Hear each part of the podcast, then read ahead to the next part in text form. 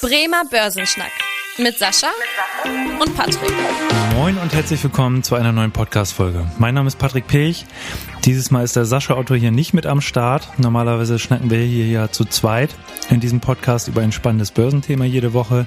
Sascha hat aber diese Woche Urlaub, weshalb ich hier heute alleine da bin. Und nächste Woche schon mal die Ankündigung, wird es leider keine Folge geben, weil ich da beruflich auch unterwegs bin und Sascha ebenfalls noch Urlaub hat. Aber jetzt auch eine positive Nachricht, wir nähern uns der 100. Folge, da sind wir hier schon seit einigen Monaten am Start und dafür haben wir uns was Besonderes ausgedacht. Und zwar werden Sascha und ich in der 100. Folge, die in ein paar Wochen erscheinen wird, eure Fragen beantworten und auch wirklich nur eure Fragen. Es wird um kein anderes Thema gehen als um eure Fragen. Also die ganze Folge wird daraus bestehen, was euch so interessiert. Daher schreibt uns gerne eure Fragen, eure Themen an podcast@sparkasse-bremen.de per E-Mail. Da freuen wir uns sehr drüber.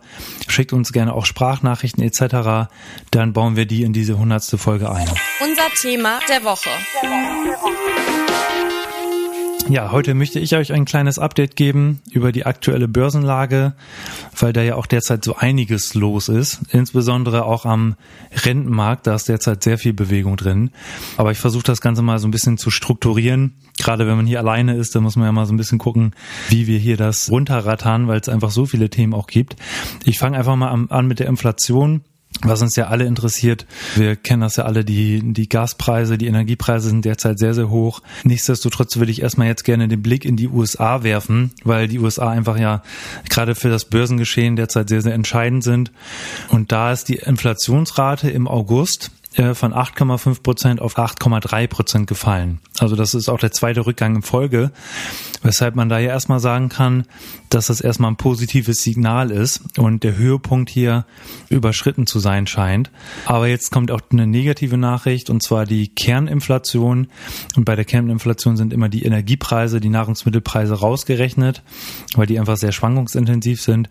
Die steigt weiter. Und genau aus diesem Grund ist die US-Notenbank, die FED, weiterhin sehr stark darum bemüht, die Inflation durch Zinserhöhungen in den Griff zu bekommen, um die Inflation wieder in Richtung 2% Zielmarke zu lenken. Und das haben wir auch sehr konsequent gesehen in den letzten Monaten, dass die FED da schrittweise die Zinsen erhöht hat. Jetzt im September gab es zuletzt auch die nächste Erhöhung um 0,75%.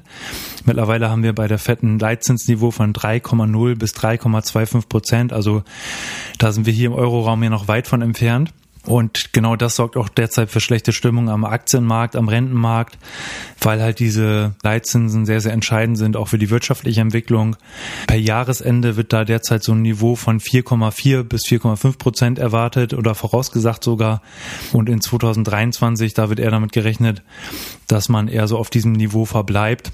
Das sagen zumindest die Dotplots. Das ist immer so eine Übersicht, wie jetzt die einzelnen Notenbanker die Entwicklung in den nächsten Monaten sehen. Und in der Folge wertete der US-Dollar dann weiter im Vergleich zum Euro auf. Und der Euro ist jetzt halt eben nicht mal mehr ein US-Dollar wert, sondern weniger. Die Parität hatten wir schon vor ein paar Wochen überschritten. Und da sieht man weiterhin, dass die USA hier sehr stringent vorgehen, was die Geldpolitik angeht. Da vielleicht auch mal ein kleiner Blick nach Japan, weil Japan ja immer gerade so eine in den letzten Jahrzehnten ein sehr, sehr extremes Leitzinsniveau hatte. Da haben wir weiterhin eigentlich einen Nullzins, was die Leitzinsen angeht. Da fragt man sich, wie die Japaner sich da irgendwie noch vordrücken können, die Zinsen zu erhöhen. Wenn man mal den Blick auf die Inflation wirft, ja, da haben wir eine Inflationsrate von 3% gegenüber dem Vorjahr, zuletzt im August gehabt. Da haben wir halt eben noch keine Inflationsraten von 8, 9, 10% wie hier im Euroraum. Hier in Deutschland grenzen wir gerade an die 10% sogar, was einfach da noch nicht so den richtigen Druck auf die Notenbank ausübt. Da ist natürlich die Frage, inwieweit das da in den nächsten Wochen weitergeht. Aber auf jeden Fall führt jetzt auch gerade so diese zunehmende Zinsdifferenz zwischen Japan und anderen Währungsräumen dazu, dass der japanische Yen immer weiter abwertet. Das haben wir jetzt in den letzten Wochen gesehen, weil es natürlich auch für Investoren deutlich attraktiver ist, in einem Wirtschaftsraum anzulegen, Anleihen zu kaufen, wenn das Zinsniveau höher ist. Und das sorgt einfach auch dafür, dass die Gelder derzeit eher in Richtung USA fließen und der japanische Yen da abgewertet hat.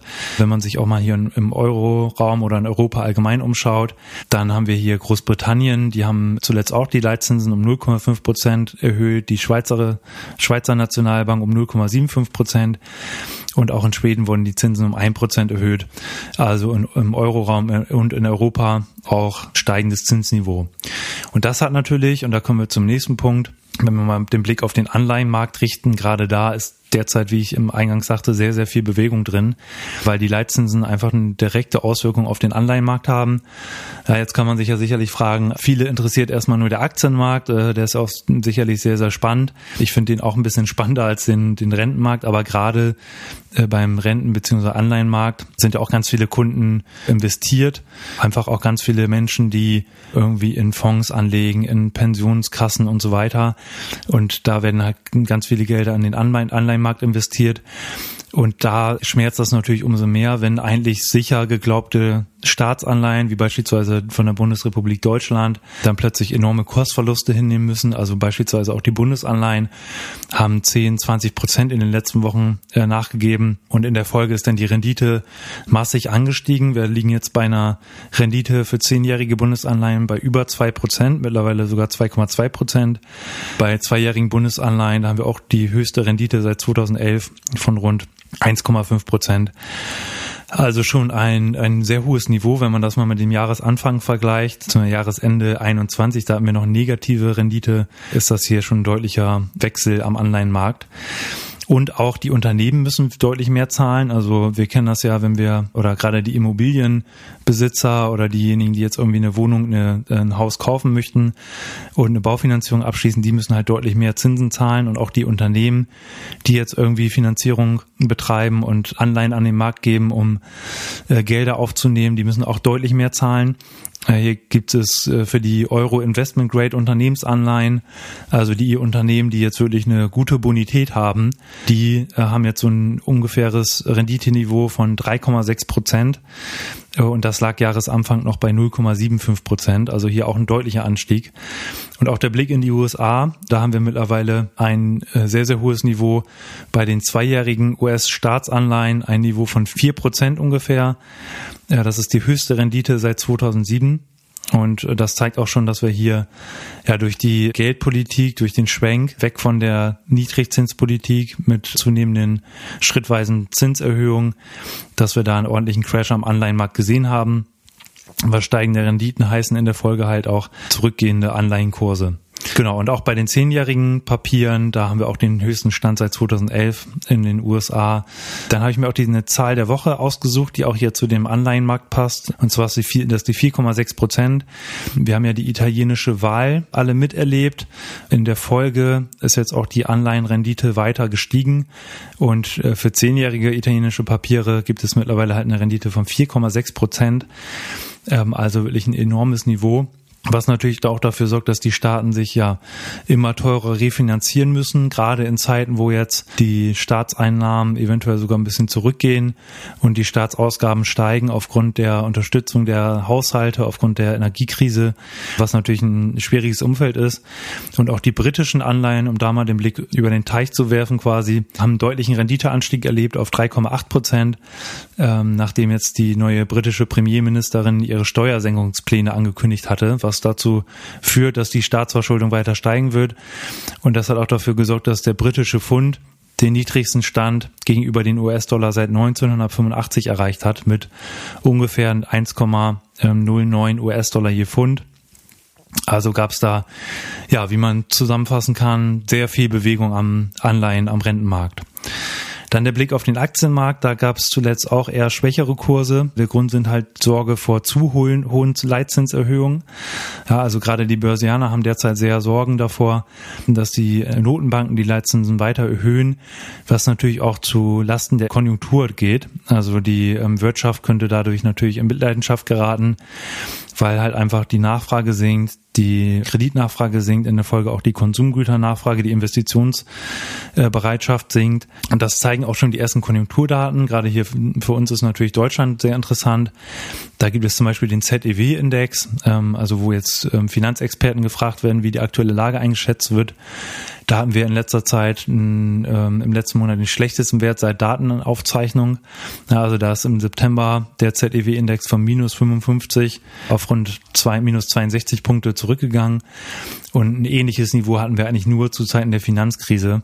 Also ist das schon ein klarer Indikator dafür, dass uns eine Rezession bevorsteht. Auch die Bundesbank geht mittlerweile davon aus, die veröffentlicht auch immer Prognosen, dass wir im dritten Quartal einen leichten BIP-Rückgang haben in Deutschland und im vierten Quartal und im ersten Quartal 2023, dass es da sogar zu einer etwas stärkeren wirtschaftlichen Dämpfung kommt, dass uns also eine Rezession hier wirklich bevorsteht. Von der Rezession ist ja die Rede, wenn 2 Quartale in Folge die Wirtschaftsleistung zurückgeht. Also da ist auf jeden Fall von auszugehen. Und auch das Konsumklima, also die Stimmung bei den Konsumenten ist derzeit im Tief. Hier gab es beim Konsumklima sogar zuletzt auch ein Allzeittief. Natürlich aufgrund der hohen Energiepreise auch, dass da die Konsumbereitschaft sinkt. Und auch der Ifo-Geschäftsklimaindex. Und damit beende ich mal diesen ganzen Zahlenwirrwarr hier. Ich habe jetzt viele Zahlen rausgehauen, was aber alles wichtige Konjunkturindikatoren sind. Der Ifo-Geschäftsklimaindex, der zeigt halt einfach auch, dass die Unternehmensstimmung da auch zurückgeht. Und ja, da war die Erwartungskomponente jetzt sogar schlechter als zu Zeiten der Finanzkrise. Was einfach zeigt, so überall, sowohl bei den Finanzexperten als auch bei den Unternehmen, als auch bei den Konsumenten ist die Stimmung derzeit nicht so gut und uns steht hier tatsächlich eine Rezession wahrscheinlich bevor. Der Blick auch in den Euroraum, da gab es ebenfalls schwächere Unternehmensdaten, die Industrieproduktion ging da zuletzt zurück, aber vielleicht auch mal ein paar positive Konjunkturdaten in China, da ging es zuletzt weiterhin mit Wachstum weiter, also die Einzelhandelsumsätze sind deutlich gestiegen, die Industrieproduktion ist gestiegen und das Ganze trotz Lockdowns, weil gerade in China gab es ja gerade in großen Städten einige Lockdowns, die dazu geführt haben, dass da die Wirtschaftsleistung nicht ganz so stark ausgefallen ist. Aber die Zahlen von August zeigen hier, dass das gar nicht so dramatisch war. Ja, und jetzt auch die Frage, die sich vielleicht einige stellen, wenn wir mal den Blick auf die Wohnimmobilien werfen, wie geht's dann eigentlich mit den Immobilienpreisen weiter? Da haben wir halt derzeit ein sehr schwieriges Umfeld, eine bevorstehende Rezession, wie ich eben schon gezeigt hatte, eine galoppierende Inflation. Also gerade in Deutschland haben wir eigentlich den Höhepunkt noch nicht erreicht. Wenn wir jetzt mal auf die Energiepreise schauen, das ist etwas anders als in den USA, wo wir diesen Höhepunkt schon überschritten haben. Hier wird eher mit weiter steigenden Inflationsraten gerechnet in den nächsten Wochen, Monaten und in der Folge auch natürlich mit weiteren Zinserhöhungen seitens der EZB und damit auch Erhöhungen der Finanzierungskosten, was natürlich für Immobilien auch nicht gerade positiv ist. Und dann gerade für die Baubranche haben wir natürlich auch ein schwieriges Umfeld. Höhere Materialkosten, wir haben Lieferengpässe, wir haben Fachkräftemangel und dazu noch die geringere Nachfrage aufgrund der höheren Zinsen, weshalb das gerade natürlich für Bauanbieter, Bauunternehmen kein leichtes Umfeld ist. Genau, und deswegen auch mal der Blick auf die Preisentwicklung in den ersten 3 Monaten diesen Jahres, also Januar, Februar, März. Da konnte man noch steigende Preise für Wohnimmobilien sehen. Und jetzt im zweiten Quartal, da scheiden sich noch so ein bisschen die Geister. Je nachdem, welche Statistik man da anschaut, sieht man entweder stagnierende Preise oder schon zum Teil leicht rückgehende Preise. Und Experten rechnen eher damit, dass wir auch im Q3, Q4 sinkende Immobilienpreise sehen, dass der Immobilienboom, den wir in den letzten Jahren eigentlich erlebt haben, dass der also wahrscheinlich erstmal vorbei ist. Und das gibt ja auch zahlreiche Gründe für sinkende Preise, was ich eben schon gesagt hatte. Einfach der deutliche Rückgang der Nachfrage aufgrund der höheren Finanzierungskosten und natürlich auch aufgrund dessen, dass diejenigen, die jetzt die Wohnimmobilien kaufen, einfach ein niedrigeres Einkommen zur Verfügung haben aufgrund der höheren Inflation, der höheren Konsumgüterpreise, Energiepreise und so weiter. Es gibt aber auch Gründe für steigende Preise. Und zwar jetzt vielleicht nicht kurzfristig, aber mittelfristig gesehen. Und zwar, dass die Bautätigkeit ja auch zurückgeht, was ich eben gesagt hatte, dieses Umfeld für die Baubranche ist jetzt halt nicht so gut, was natürlich auch dazu führt, dass jetzt nicht so viel neu gebaut wird und auch die Leerstandsquoten weiter zurückgehen. Auch weil zum Beispiel die Bevölkerungszahl wächst, unter anderem natürlich durch ukrainische Flüchtlinge. Per 30.06. gab es jetzt gerade vom Statistischen Bundesamt die Auswertung, dass dort 1% mehr Einwohner in Deutschland lebten als noch zu Jahresanfang. Das sind 850.000 Menschen mehr. Und die müssen natürlich auch irgendwo Platz finden, Wohnung finden, Häuser finden, was dafür sorgt, dass die Leerstände weiter zurückgehen. Ja, deswegen hier aber tendenziell aktuell laut Experten natürlich auch eher die Gründe für sinkende Immobilienpreise in den nächsten Wochen und Monaten. Ja, und dann vielleicht noch ein sonstiges Thema. Es gab den Merge bei der Ethereum-Blockchain. Und zwar wurde da der Konsensmechanismus von Proof-of-Work auf Proof-of-Stake umgestellt. Und um es vielleicht ganz kurz zu beschreiben, Proof-of-Stake soll einfach deutlich energiesparsamer und schneller sein, soll die Transaktion schneller abwickeln können.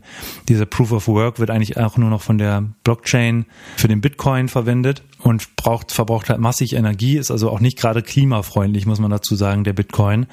Und hier geht man jetzt davon aus, dass Ethereum jetzt auf jeden Fall nicht mehr so viel Energie verbraucht. Und die Kryptowährung dahinter, der Ether, IFA, der entwickelte sich zuletzt aber ja nicht so gut. Also hat man da jetzt erstmal noch nicht so die direkten Auswirkungen gesehen. Ja, das waren eigentlich die Themen für diese Woche. Ich wollte euch zumindest nicht ganz allein lassen diese Woche, auch wenn Sascha im Urlaub ist. Ja, wünsche euch allen eine gute Zeit. Wir freuen uns auf eure Themenwünsche, auf eure Fragen. Wie gesagt, gerne eine Mail schreiben an podcast@sparkasse-bremen.de. Und ansonsten freuen wir uns natürlich sehr, wenn ihr hier eine Bewertung da lasst und dem Podcast folgt, an Freunde und Bekannte weiterempfehlt. Ich bedanke mich fürs Zuhören und freue mich, wenn ihr denn in 2 Wochen wieder einschaltet. Bis dahin, tschüss.